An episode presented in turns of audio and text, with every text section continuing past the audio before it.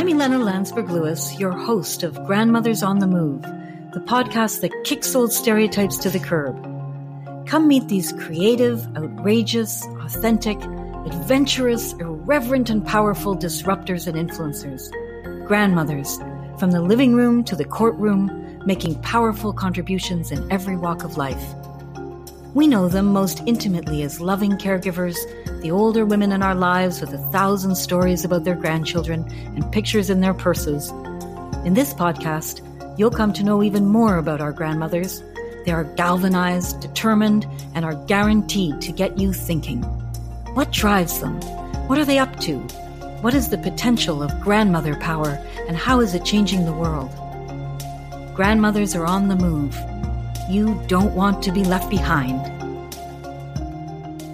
Hi, it's Ilana. Welcome to Grandmothers on the Move. In this episode, I wanted to do something a little different, speaking to two women who are grandmothers and great grandmothers, challenging our notions of what that word means, and absolutely kicking old stereotypes to the curb in completely different and interesting contexts. Dori Jacobson from the US challenges the whole label of grandmother and works to redefine aging in her blog and work on the website Senior Style Bible. And Ida Jonasdottir Herman, originally from Iceland, speaks about being chronologically gifted and at 93 does everything from paragliding to ziplining. Here are the two of them one after another. I know you'll enjoy meeting them. Let's start with Dory. Dory, welcome. It's wonderful to have you here. Thank you. It's wonderful to be here. I'm very tickled about our interview today because I, I love what we're going to be talking about and so interested to hear from you. And when we were first in touch, Dory, you were extremely honest and you let me know that you didn't think that you were a good candidate for an interview on this podcast which is called grandmothers on the move because you've been battling with the media to stop calling you grandma in their coverage of what you're doing with the senior style bible. And so i thought we'd dive right in and talk about that. Tell me more about what's behind this effort of yours to change the way the media is labeling you as grandma. I'm trying to change the idea of the picture of aging today. Being a grandmother just simply does not define who I am. While it's a pleasure, it's certainly no great accomplishment. and the media labels senior women as grandma as though this is the main role that they have in life. I just believe that the title promotes ageism and sexism. You never see accomplished men referred to as grandpa. I have a son, grandson, and four great granddaughters, and to me, they are the only ones who should be calling me grandma because that's my role to them and only to them. I think it's a term that, that really gets my back up. I think it's demeaning to older women, actually. What's the first thing you think of when you hear the term grandma or granny? It's that little old white haired lady sitting in a rocking chair. Right. She's certainly not wearing skinny jeans and stiletto heels and out there accomplishing anything. That's true. She's babysitting her grandchildren. She goes to play bingo once a week, and once in a while she imparts a few words of wisdom to her children and grandchildren, and that's the picture. She's probably a little dotty, you know, she's not quite with it. It's certainly a far cry from who we are this generation. We are nothing like the women that our grandmothers were. And I think it's time that we took a look at it and redefined what aging is today. It's totally different. I've thought about this a lot over the years, and I come at it from a different place myself. I often make the joke, I've used it on this podcast as well, that when men get older, they become elder statesmen but when women become older, they're grannies, and it's not a promotion. and, exactly. exactly. And I think Norman Rockwell didn't help us with the granny and the rocking chair with the lace cap. part of the motivation for this podcast has been on my part to redefine the word grandmother so that it is synonymous with elder stateswoman because there are so many older women who are making these extraordinary contributions and still very vital. So I've come at it from a completely different angle, which is trying to reclaim the word and give it the fullness that it is. But you're absolutely right that it's relational, that it's about the relationship to grandchildren. But in your own right as an older woman, you are in fact a separate autonomous being. And I completely admire and appreciate what you're saying. And I wonder what you think. And since you and I are being completely candid with each other, I actually think it's an important conversation. What do you think about the idea? And I, I know I'm asking a question that may not get the answer that I was hoping for, but what do you think? what do you think about the idea of the possibility of reclaiming and reframing? Well, I, I certainly hope I hope you're able to do it, but I just don't see it happening. Uh, what about all those older women who are not grandmothers? Are they something less for not having produced children? I just don't see the term grandmother defining these accomplishments of these women. And they certainly have accomplished wonderful things, yet the term is still demeaning. I'd like to see us create a word that shows a more modern way of looking at aging that celebrates the ageist lifestyle, where age is just a number and people are celebrated and admired for their life experiences and not labeled. I love that. And I know that you are still active in fashion and have this website and blog, the Senior Style Bible. And if I can be so bold, I certainly understand and, as I said, endorse your assertion on your site that it's ridiculous that older women are not seen as beautiful and alluring. But I wanted to ask you as a feminist, and I know that you are one too, isn't this still attaching a woman's value to her looks and her appeal to men? And I wanted to ask you, can you help me understand this better since I know you've thought a lot about this? Well, unfortunately, we live in a society that judges us by our appearance. It's the first impression. Fashion is a form of communication, and what we wear and how we take care of ourselves, it tells the world how we feel about ourselves. Unfortunately, that's true. We are are combating ageism by showing that older women can look cool and relevant in a trendy outfit and saying I'm not past my sell by date. uh, talk to me. I have something of value to contribute. You walk into a room full of strangers. They don't know how interesting and bright you are. They can only judge you by your appearance. So it is unfortunately something that we deal with every day and it is part of who we are and being an alluring and even sexy woman, I don't think it's really attaching the value of your looks and appeal to men. You do it for yourself. I think it's very important for any woman at any age to feel sexy and attractive simply for herself. It's one of the ways we connect with our femininity. Part of being a woman, and it gives you the self confidence. Whether you want to display your sexiness, that's a personal choice. But I think it's important for you to feel alluring. What you do with it is up to you.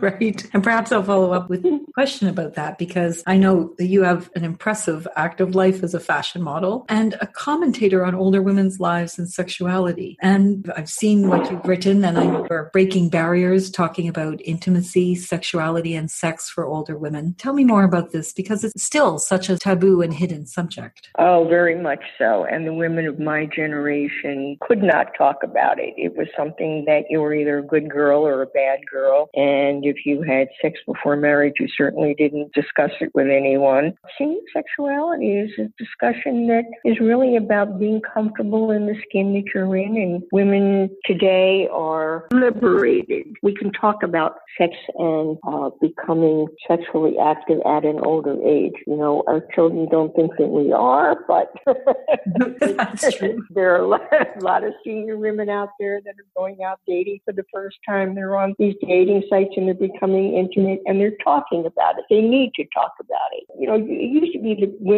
could be sexy in their late teens and mid 30s and that was it, game over. We're expected to pick up our sexuality, cover up our bodies and disappear. But that's not happening anymore. So it is something that we need to discuss, whether it's with a partner or whether it's simply a sexual gratification, masturbation. They still talk about it. And I think it's a wonderful thing that we can talk about it. So Senior Style Bible does address that. And uh, women come back and ask questions and they feel comfortable having a platform where they can discuss these things now. True. You're reminding me of, I don't know if you've seen the show Gracie and Frankie. I love it. I love it. I love it. And, it's, and, that is a perfect platform. That's a perfect thing to discuss because there are women that are in their 70s yeah. and they've invented this vibrator for older women with arthritis it. in their heads. And it's just, it's fabulous. You know, getting back into being sexually active women and talking about about it. And it's like making it funny, but it's also very relevant.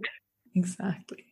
And that brings me to a subject that I did want to touch on because I know that a lot of the attention that you've had is because you were in your 20s a Playboy bunny. And when you think about it, how do you think that that experience informed what you're doing now in life? Well, being a Playboy bunny was a very liberating experience. I was an attraction, and yet it gave us a license to be sexual and yet still be respected. In those days, that was something that was unheard of, really. You know, you were off automatically the nasty.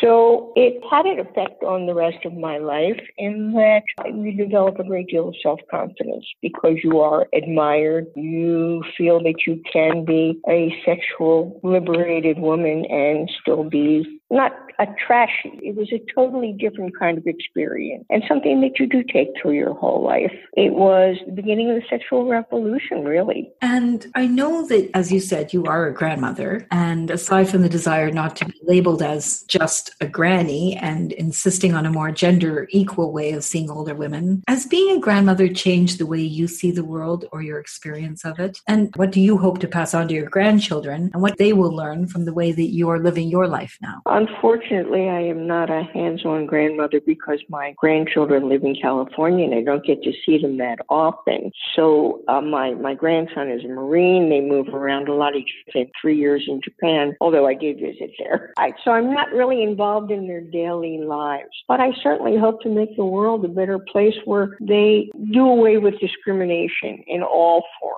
And that's really what I'm fighting for. And hopefully, there will be some changes so that they will grow up in a better place. Yeah, for sure. And the the women that I've been speaking to on this podcast, for a lot of them, becoming a grandmother gave them more impetus in a sense to look to the future. I spoke to one woman in New York who's a gerontologist. It really struck me what she said to me. She said grandmothers are actually the most forward-looking people on the planet. That's a very interesting very interesting observation and yeah. really quite true, I think. I think so too. What do you see for yourself in the next few years? Well, as far as senior style Bible is concerned, the reason that I started it was that I fortunately have been blessed with good health and energy and need to be productive. But there are so many women out there that reach the age of 50 or 60 and suddenly start to feel invisible and lose their self confidence. And what I'm trying to show is that aging does not have to be something that you fear. It is a new chapter in your life. And it's time to redefine what it is to become active, become involved, and hopefully we will be able to reach the media and make some changes in that respect because that's what we're really trying for to redefine aging. And that's really my purpose. Yeah, I think it's a really beautiful and important purpose. Well, listen, when you come up with that new word, let me know. and I, I'm trying. I'm trying. I'm out there really trying for that new word. I'm going to try too. I, I love the idea, and I'm going to spend some time thinking about it.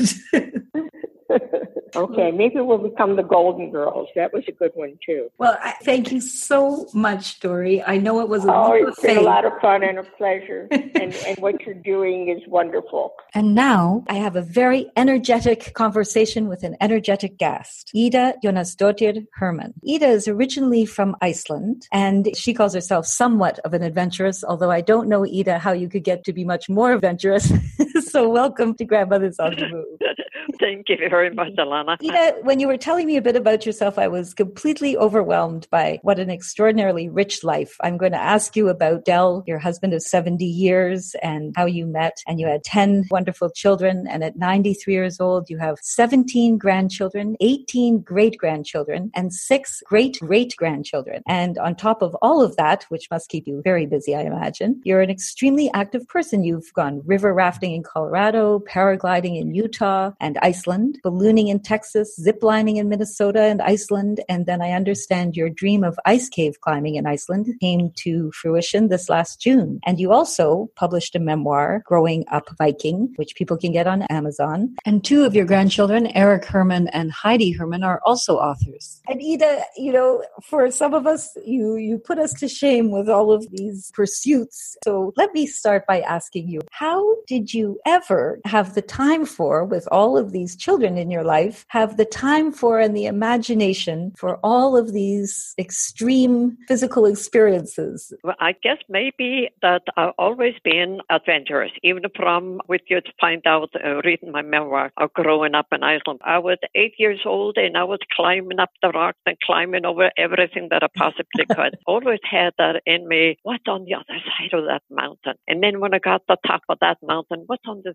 other side of that mountain, you know? And then, of course, what's on the other side of the ocean? And then one day I got to find that out. Yeah, during World War II, I went to a dance and I met an American sailor who asked me to dance. And we did very little talking because he didn't speak Icelandic and I didn't speak a whole lot of English. But I did understand when he asked me to come back the next night, which I did. and believe it or not, at that time, he asked me to marry him. I wasn't sure what he was talking about until he motioned to his ring finger. Alana, I said yes. okay, that's taking adventure to new and terrifying heights. but you did end up being married for 70 years. It lasted for 70 years, so it must have been true love and had all these wonderful kids. And my life has been totally blessed. And as far as being busy, I've just always been busy and always been able and had the fortunate time of being able to go when I wanted to go someplace. And my husband was very supportive on uh, at times he would look at me and he would say, Woman, one of these days you're going to drive me crazy. Did he ever accompany you on your river rafting and paragliding? Uh, no, he, he didn't go much much for that. And, and really, the most of this happened by going different places. Happened in later years, and at that time he was beginning to be quite ill. But I would go because I needed to have a break. Absolutely. But he was always very, very supportive. And this isn't just something that you've done in your past. You've been engaging in all of these activities and imagining new ones right into your 90s. You're still out there having these adventures. Oh, yes. Oh, yes. As a matter of fact, last June is when I came back from Iceland and I got to do some more fun stuff. And the one thing that I always wanted to do was to fly like the seagulls in Iceland. And I got to do that by going paragliding. And we went higher than the seagull. I could look down the, aha, there you are below me. I'm higher. That's amazing. that, that was just a lot, a lot of fun. And really, I'm 93, yes, but I don't think as old. I think rather as chronologically gifted. I'm just gifted by many years and I'm blessed and I appreciate it. It's extraordinary. You must be a fearless woman. I mean, the things that you've taken on, many people would be afraid to do even in their younger years. And have you passed this on or do you ever talk to your grandchildren and your great grandchildren about this? Yes, some, but always with a caution. I don't know what possessed me because there, there are some things when I think back on in 45, I mean, uh, you did hardly even heard of Iceland. And I didn't know much about America. I knew nothing about my husband. I knew nothing about the life in the United States. You know, the people all total strangers. And I could just say, hey, you, which I call my mother-in-law for years. I called her, hey, you. and I could say Coca-Cola, cigarette, and the usual words that came with World War II. But once you're mixed in with other people that speak only one language, it doesn't take too long to pick it up. Although the pronunciation might be a little funny once in a while, and I did get myself into a little bit of a dilemma at times when I would talk about that something was a catastrophe. my, husband looked at me and said, "Catastrophe?" Yes, I said it was a catastrophe. He did roll his out. but then I said it was a terrible catastrophe. It was a pause, and then he said, "Honey, we say catastrophe." So but you, you clearly mastered the language because you you speak it perfectly now, and I imagine with ten children, they helped as well. Oh, absolutely! It mm-hmm. made a huge difference when they start going to school. That you know, I really got going with the language uh, quite a bit better. So, with all of these children in your life, I assume they're all of different ages. These many many grandchildren and great grandchildren, great great grandchildren. Do you see a young girl amongst them who you think takes after you and your spirited approach to life? Yes, some of them do. Some of them are less crazy, maybe, but they all, every one of them, are quite successful in their own way. They're all independent and all have made uh, good choices in their life. And I'm very, very, very proud of every one of them. And do, yeah. do any of them ever go with you on your adventures, or is this something that's just special my, for you?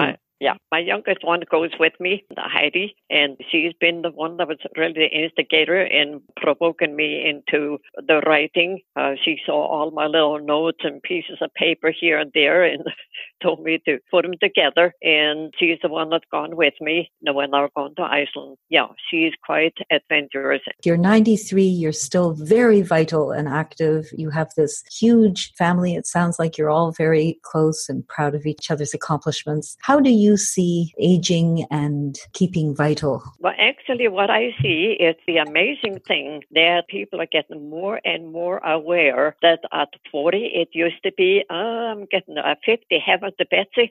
That was, uh, you know, almost the end of the world, you know. And then it got to be 60, retiring, then it got to 70. But really, I see that the 70s and 80s, it's more like what used to be 40 and 50. And people are taking better care of themselves. I think they're more aware that you've got to keep moving. And that's my own motto is just keep moving, keep moving. And I can't imagine that it was common eh, anywhere in your life for women to be taking on the kinds of adventures that you've taken on. How did you imagine a completely different kind of life for yourself? I don't know whether it's in my genes or not, but it just seems like I've always been very active, even from the time when, like I said, I used to climb the cliffs back in Iceland. But later years, my husband and I started in the flippant home, and my job was always up on the rafters, and even as late as 80, I was still going up on the ladder and up into doing the ductwork and the electrical up in the rafters. And wow. just that movement, I think, is what kept me going. I always have. I can't explain it. I don't know why it is, mm-hmm. but like I said, maybe just just in my genes. Did something change for you, Ida, when you first became a grandmother and and then a great grandmother?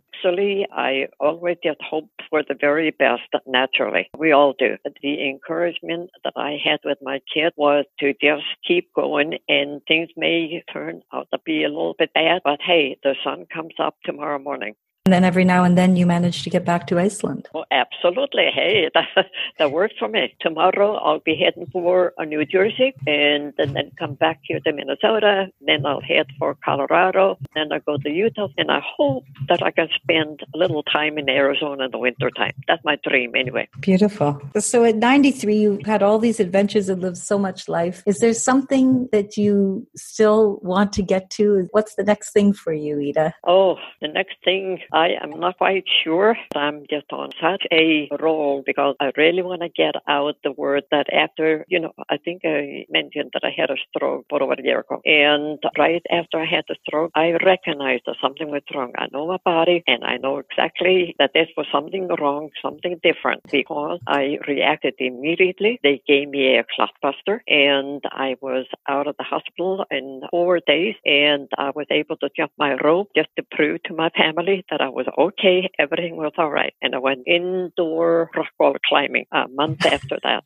and uh, so, so um, you know, when you have a stroke, I want yes. to get it out there, recognize it right away, react, get help, mm-hmm. and you'll be all right. You can go for adventure as many as you like after that. And that, that's what I'm about. That's extraordinary. You said that you think about getting the word out. Do you talk to other people about how to imagine this, these extraordinary lives? Well, I try to talk to different one. And when we do go out and have our Iceland presentation called Fire and Ice, I do try to get that in also about the stroke awareness. I believe it's May that is Stroke Awareness Month, but really to me, every month is a stroke awareness. Right, of course. And for women in particular, it's really important to know about it and to know what the signs are. exactly. are. The first thing that my two sisters said, Oh, I would have gone back to bed and pulled the covers over my head until I would feel better. And I thought the wrong thing to do. And how many siblings do you have, Ida? I have just two sisters left. Started out as six of us. The brothers are gone. And mm. my two sisters, one is in Florida and she is 92, and a sister in Texas and she is 95. Wow. Are they active like you? No, not even one iota. so you're the one who brings that to everybody's life. Yep.